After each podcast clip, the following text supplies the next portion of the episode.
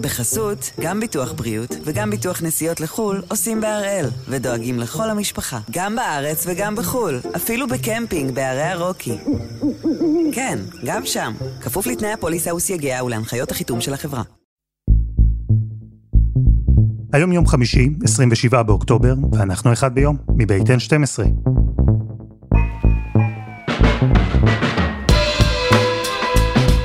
אני אלעד שמחה יופי, אנחנו כאן כדי להבין טוב יותר מה קורה סביבנו, סיפור אחד ביום, כל יום.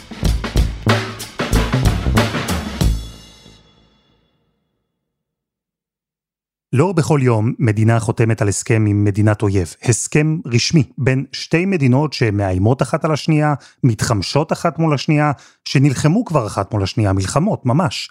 זה לא קורה בכל יום, אבל היום זה יקרה. כי בנקורה, ליד ראש הנקרה. מדינת ישראל ולבנון יחתמו היום על הסכם שמסדיר סוגיה מתוחה, כזו שהיה לה פוטנציאל להגיע אפילו לעימות אלים. וזה יהיה אירוע מעט מוזר. כי נכון, יש הסכם, אבל הסטטוס של שתי המדינות לא ישתנה, הן עדיין מדינות אויב זו של זו. אז הממשלה בישראל תאשר את ההסכם, נציגים זוטרים יחסית ייסעו ללבנון, לא ראש ממשלה ולא שר, אלא מנכ"ל משרד האנרגיה, נציגים של המל"ל ומשרד החוץ, ושם, בנקורה, המתווך האמריקני ייקח את ההסכם, ימסור אותו לנציגים לבנונים שישבו בחדר נפרד מהישראלים, ואז הם יחתמו. כל משלחת תחזור בסוף הביתה, בלי תמונה משותפת, בלי חגיגות, זהו, אולי איזה ביי כזה במסדרון, אולי. אבל אל תיתנו להיעדר הטקסיות לבלבל אתכם, ההסכם הזה הוא משמעותי. ויש לו השלכות גדולות, אולי אפילו יותר ממה שאפשר לראות כרגע.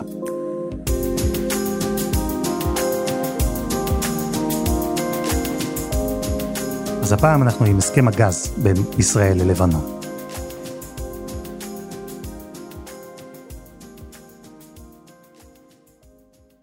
ההסכם עצמו, בסך הכל 11 עמודים, באנגלית כמובן, הוא גרר ויכוח פוליטי בישראל, נדבר עליו עם ירון אברהם, אבל קודם נבין אותו, את ההסכם. זה בגדול חוזה. הצדדים מבינים ש, הואיל ו, בכפוף ל, בקיצור, תסלחו לי, כן, משעמם. ולכן אני יוצא מנקודת הנחה שרובכם לא קראתם אותו, זה אגב ממש בסדר, זו בדיוק הסיבה שאנחנו כאן. כי אורנה מזרחי, חוקרת בכירה במכון למחקרי ביטחון לאומי ולשעבר סגנית ראש המל"ל, היא כן קראה אותו, ולא רק שהיא קראה, היא נהנתה לקרוא. קריאה מהנה ומאוד מעניינת מבחינתי, אתה יודע, כמי שעוסק בנושא הרבה מאוד שנים, לקבל לידיך את ההסכם ולראות בדיוק במה מדובר ואיך מנוסחים הדברים, בוודאי שזה מאוד מעניין, וזה גם לא היה ארוך מדי. אז אה, כי לפעמים הסכמים דינים מהסוג הזה יכולים, אתה יודע, להיות על אה, עשרות עמודים, במקרה הזה הוא קצר והוא ברור. זה מבחינתך מה, כמו ספר טוב? או אני מגזים? אה, כן זה מסוג הדברים שאני די נהנית לקרוא תשמע אני מתעסקת בנושאים האלה כל כך הרבה שנים ש... שבוודאי. נו מה אני אגיד לכם יש גם כאלה. ההסכם בין ישראל ללבנון נולד, כמו שהסכמים נולדים, כי הייתה מחלוקת. אנחנו דיברנו עליה כאן בחודש יולי האחרון, בפרק עם אהוד יערי, שנקרא מאגר כריש סלע המחלוקת, אבל לטובת מי מכם שהספיק לשכוח, הנה תקציר הפרקים הקודמים. הראשון, החטא הקדמון אם תרצו, בין ישראל ללבנון מעולם לא היה גבול ימי כלכלי. אף פעם לא סומן, גבולות ימיים אה, בדרך כלל אה, לא כל המדינות אה, מסמנות ביניהן.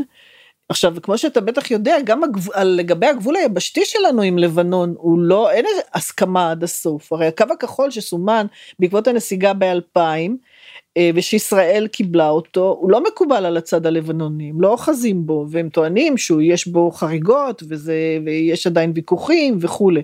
זה שתי מדינות ריבוניות אבל תזכור אלעד זה שתי מדינות בסכסוך עימות צבאי מצב מלחמה עוינות גדולה. ולכן אה, מפה גם באה החשיבות של ההסכם הזה. במשך שנים, הרבה שנים, המים הכלכליים בכלל לא היו רלוונטיים. כי נכון, היו מים, אבל לא הייתה בהם כלכלה.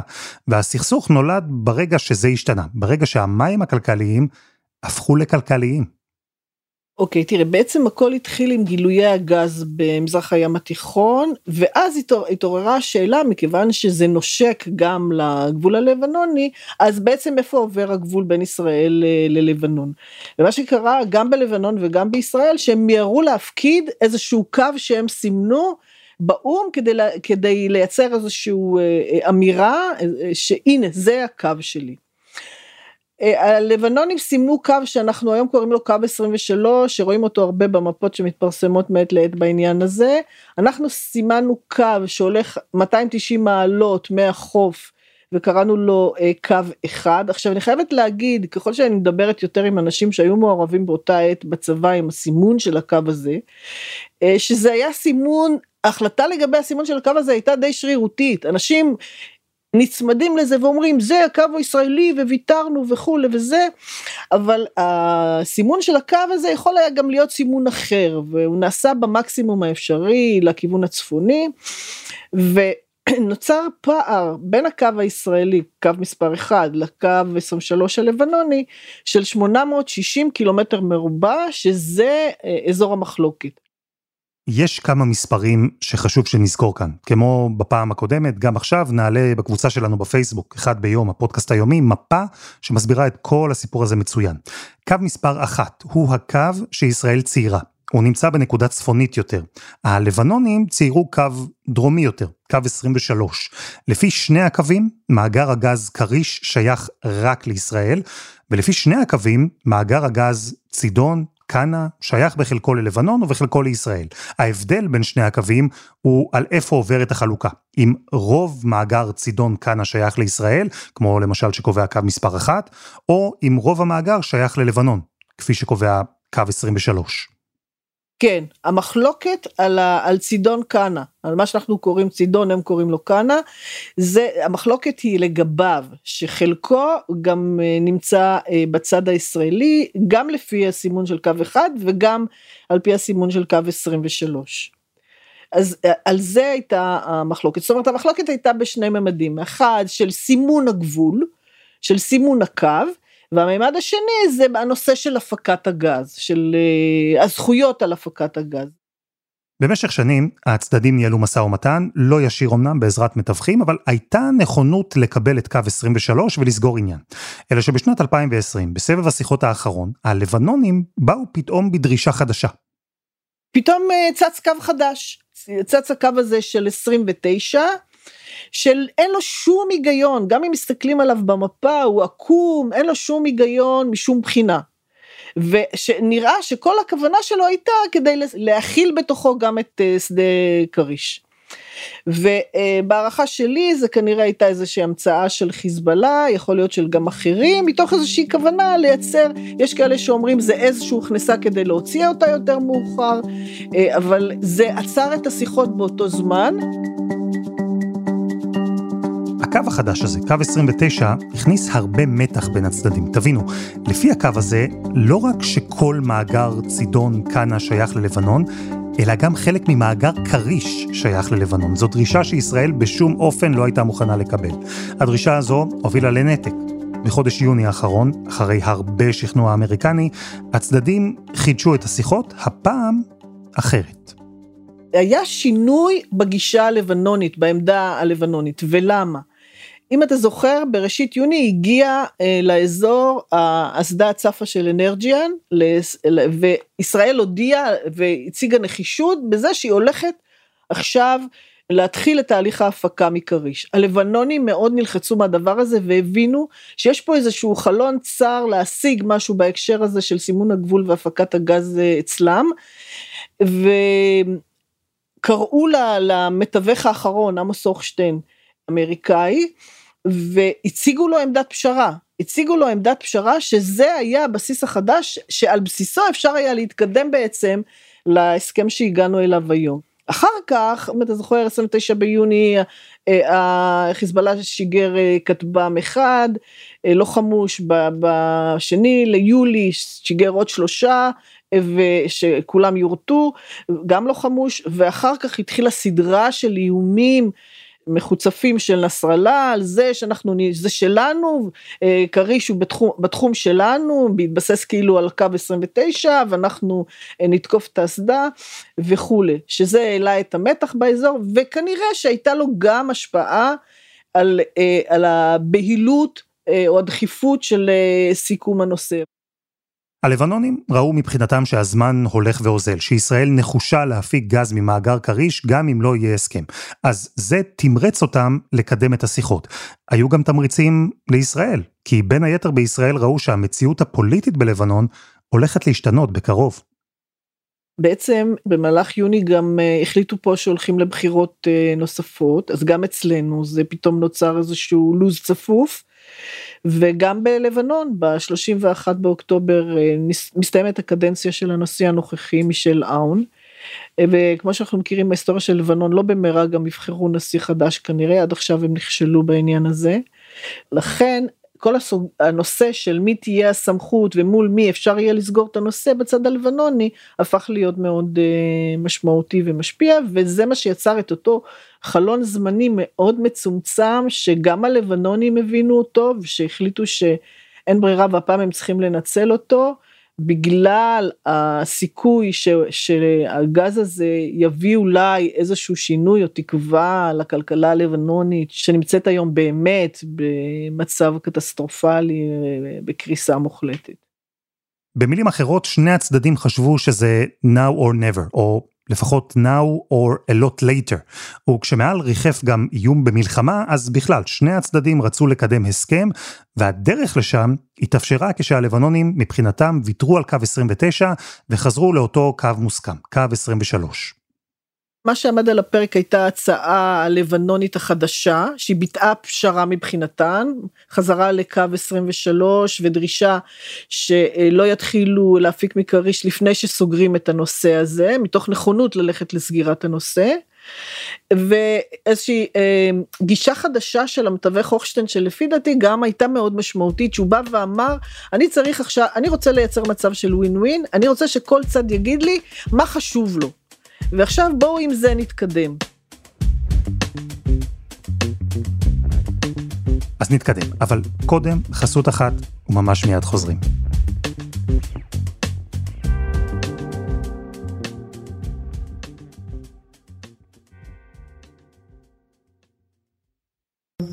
בחסות, גם ביטוח בריאות וגם ביטוח נסיעות לחו"ל עושים בהראל, ודואגים לכל המשפחה, גם בארץ וגם בחו"ל, אפילו בקמפינג בערי הרוקי. כן, גם שם, כפוף לתנאי הפוליסה וסייגיה ולהנחיות החיתום של החברה. אנחנו עם ההסכם שיחתם היום בין ישראל ללבנון, הסכם שמסדיר את הגבול הימי הכלכלי בין המדינות, מאפשר לשתיהן למעשה להתחיל להפיק גז משני מאגרים, כריש ומאגר צידון, קאנה. ואחרי מחלוקת על איפה צריך לעבור הגבול, ואחרי שבשני הצדדים הבינו שאנחנו נמצאים בעיצומו של חלון הזדמנויות די מצומצם. בחודש יוני האחרון הלבנונים ויתרו על קו 29 המאוד דרומי, ישראל ויתרה כבר על קו 1 המאוד צפוני, והושגה הסכמה על קו 23. המגעים התקדמו מהר, כל צד גיבש עוד כמה נקודות שחשובות לו. הלבנונים לדוגמה, הם רצו את כל האחריות על מאגר צידון קאנה. הם הסכימו להעביר לישראל פיצויים על החלק של ישראל במאגר, אבל המאגר הזה ייחשב לבנוני, נטו. ויותר מזה, הלבנונים הקפידו לא רק על מה שכתוב בהסכם, אלא גם על, איך נאמר, המוזיקה שלו. מה שהיה חשוב להם זה שלא יהיו בהסכם שהוא לא יריח ממנו איזשהו שינוי יסודי ביחסים עם ישראל ונורמליזציה עם ישראל. אלא שזה, שזה יהיה הסכם שזה עדיין משמר את המצב הנוכחי שלהם ואתה בטח יכול לנחש מי באמת הכתיב את הכיוון הזה בעיקר שזה חיזבאללה שלאורך כל הדרך היה, היה שם מאחורי הקלעים והיה מעורב במה שקורה. גם לישראל הייתה נקודה חשובה, אפשר לראות את זה מצוין במפה. כי קו הגבול, קו 23, הוא לא קו ישר. יש חמישה קילומטרים שיוצאים מהחוף, והם, לפי ההסכם, יהיו שייכים לישראל. זו מעין מובלעת כזו שישראל התעקשה עליה. לישראל היה חשוב קודם כל ביטחון, אה, ההיבטים הביטחוניים, היה חשוב לחמישה קילומטר הקרובים לחוף שמסיבות ביטחוניות וגם בשל ההשפעה שיש לזה אחר כך לסימון הגבול היבשתי תישמר בהם השליטה הישראלית אבל הייתה פה נכונות הייתה פה נכונות לפשרה גם מהצד הישראלי שאני חושבת. שהייתה יותר גדולה מהנכונות לפשרה בכל הפעמים הקודמים של המום. וזה בגדול ההסכם. שני הצדדים הסכימו שהגבול הוא אותו קו 23 שמתחיל חמישה קילומטר מהחוף אחרי המובלעת שתישאר בשטח ישראל. כל מאגר כריש שייך לישראל, כל מאגר קאנה, כפי שקוראים לו הלבנונים, יהיה שייך ללבנון, ישראל תקבל על החלק שלה בו פיצויים. ישראל ויתרה על קו מספר אחת, נתנה ללבנון שטח גדול יותר ממה שהתכוונה במקור, והיא תקבל פיצויים מוקטנים על המאגר הלבנוני. לבנון ויתרה על הקו הדרומי, קו 29, והסכימה לקבל את הסמכות של ארצות הברית, שתשחק כאן תפקיד של בורר, במקרה שיהיו עוד ויכוחים. אנחנו במלחמות עם לבנון. כל הזמן מדברים על מלחמת אה, לבנון השלישית וכולי, ו, ופתאום יש שתי מדינות יושבות ומסמנות ביניהם אה, קו גבול, מתוך כוונה לייצר איזושהי יציבות ושקט ואפשרות לקדם את, ה, את הכלכלה הלבנונית. זה הישג אה, לא מבוטל בעיניי.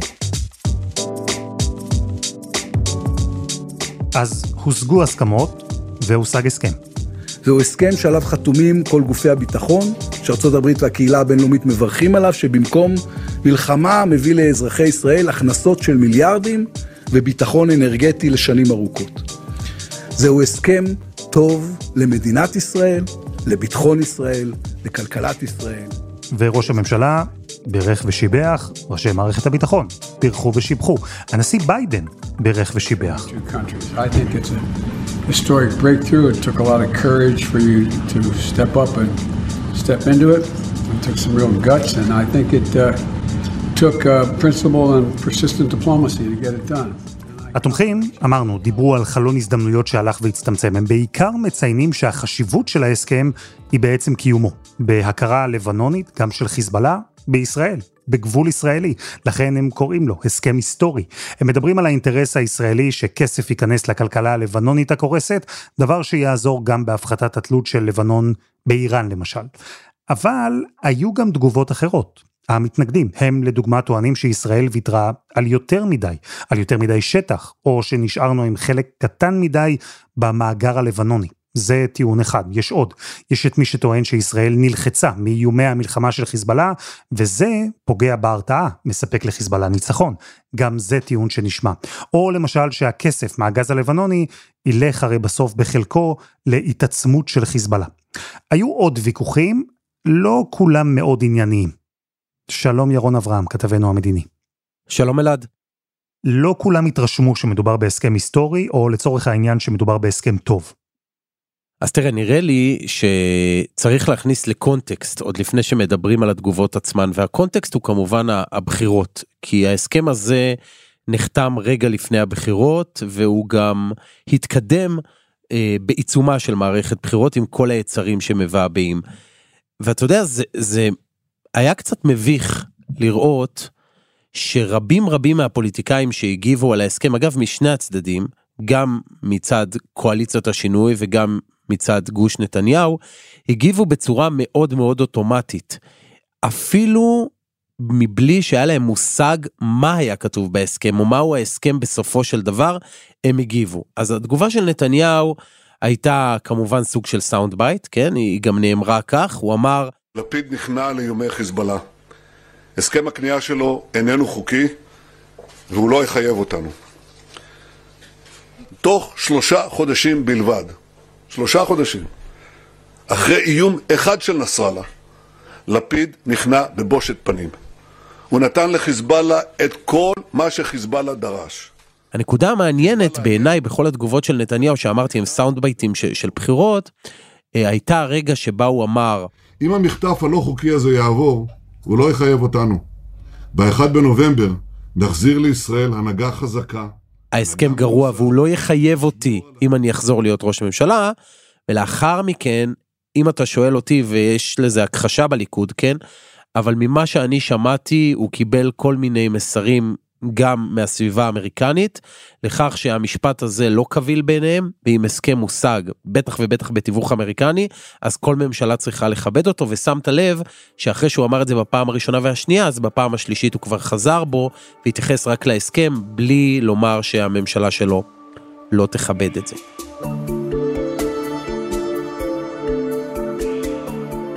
וירון, חלק גדול בוויכוח לא היה ממש על ההסכם, על מה שכתוב בו, אלא על מי שאמור לאשר אותו. ראש הממשלה לפיד קבע שזאת תהיה הממשלה ולא הכנסת, כי לדבריו, האופוזיציה חסרת אחריות. היועצת המשפטית התלבטה, החליטה שזה בסדר, גם בג"ץ אישר את זה, לפיד ממשיך להגן על ההחלטה שלו. זו אמירה, ואני חש... אני, אני אומר לך את דעתי אחרי שקראתי את ההסכם ונחשפתי לחוות דעת, אני חושב שישראל הייתה צריכה ללכת להסכם הזה, אבל אני גם חושב שהאמירה של לפיד, שהוא לא מביא את ההסכם הזה לכנסת כיוון שהאופוזיציה חסרת אחריות, זו אמירה באמת שערורייתית, הרי מה, מה ציפית, שהאופוזיציה תסכים עם כל דבר שאתה אומר, שהאופוזיציה תצביע אה, בעד אה, ההסכם רק כי אתה חושב ש, שהוא טוב מבלי שהם נחשפים לפרטים שבו. זאת אומרת, מה, מה הייתה הציפייה בדיוק של לפיד? אה, דמוקרטיה היא, היא נוחה לו רק שזה, רק שזה מתאים ומסתדר. אה, בג"ץ בסוף, אגב, עוד לא פורסמו נימוקים. כן? חיות, פוגלמן וסולברג, אלו היו השופטים ש, שדנו בעתירה, לא פרסמו עדיין נימוקים, אבל אה, אה, אם אני יכול להעריך, הם יגידו שההסכם הזה הוא לחלוטין בסמכותה של הממשלה, ושהפיקוח הפרלמנטרי כן בוצע באמצעות ועדות אה, המשנה של ועדת החוץ והביטחון. זה יהיה ההסבר ש, שלדידו הם, הם, הם יכשירו את ההסכם. אורנה, שמענו את השתלשלות האירועים, הבנו את ההסכם, דיברנו על טיעונים בעד ונגד. איפה את ממוקמת? איך את רואה את ההסכם הזה? לדעתי לגמרי יש פה ווין ווין. אני הייתי כל הזמן בעד ההסכם לאורך כל השנים וחשבתי שאנחנו צריכים לעשות יותר ויתורים כי בהסכם בזה לא צריך לבדוק אותו רק לפי הקילומטרים והאחוזים שנקבל אה, אה, מההפקה. יש מימדים נוספים ש, שצריכים אה, להשפיע על השיקולים שלנו. יציבות וביטחון בים זה חשוב, במיוחד שאנחנו אה, הפכנו להיות אה, מדינה מפיקת גז ומרוצה לייצא יותר, שזה מאוד חשוב מבחינתנו. יש משמעות לזה שאנחנו משמרים את לבנון בצד של העולם המערבי. מצמצם את היכולת של אה, איראן אה, להרחיב את דריסת הרגל שלה אה, בלבנון. יש כאלה שקוראים לזה הסכם היסטורי, אני לא יודעת, ההיסטוריה תשפוט, היסטורי זה נראה לי גדול מדי, אבל יש פה הסכם שהוא חשוב לנו, הוא משרת את האינטרסים שלנו בהרבה מאוד מימדים, והוא גם מהווה איזשהו פתח ואפשרות איזה עוגן אולי אה, לאיזשהו שינוי במערכת היחסים בין ישראל ללבנון.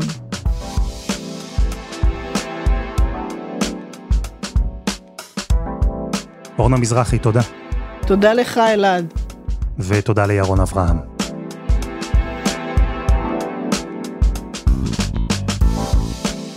וזה היה אחד ביום של N12.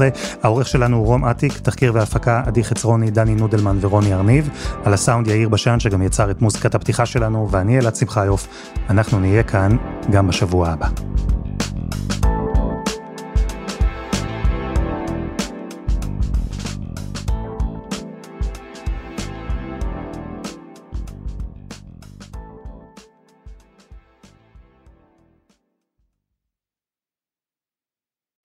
בחסות, גם ביטוח בריאות וגם ביטוח נסיעות לחו"ל עושים בהראל, ודואגים לכל המשפחה, גם בארץ וגם בחו"ל, אפילו בקמפינג בערי הרוקי.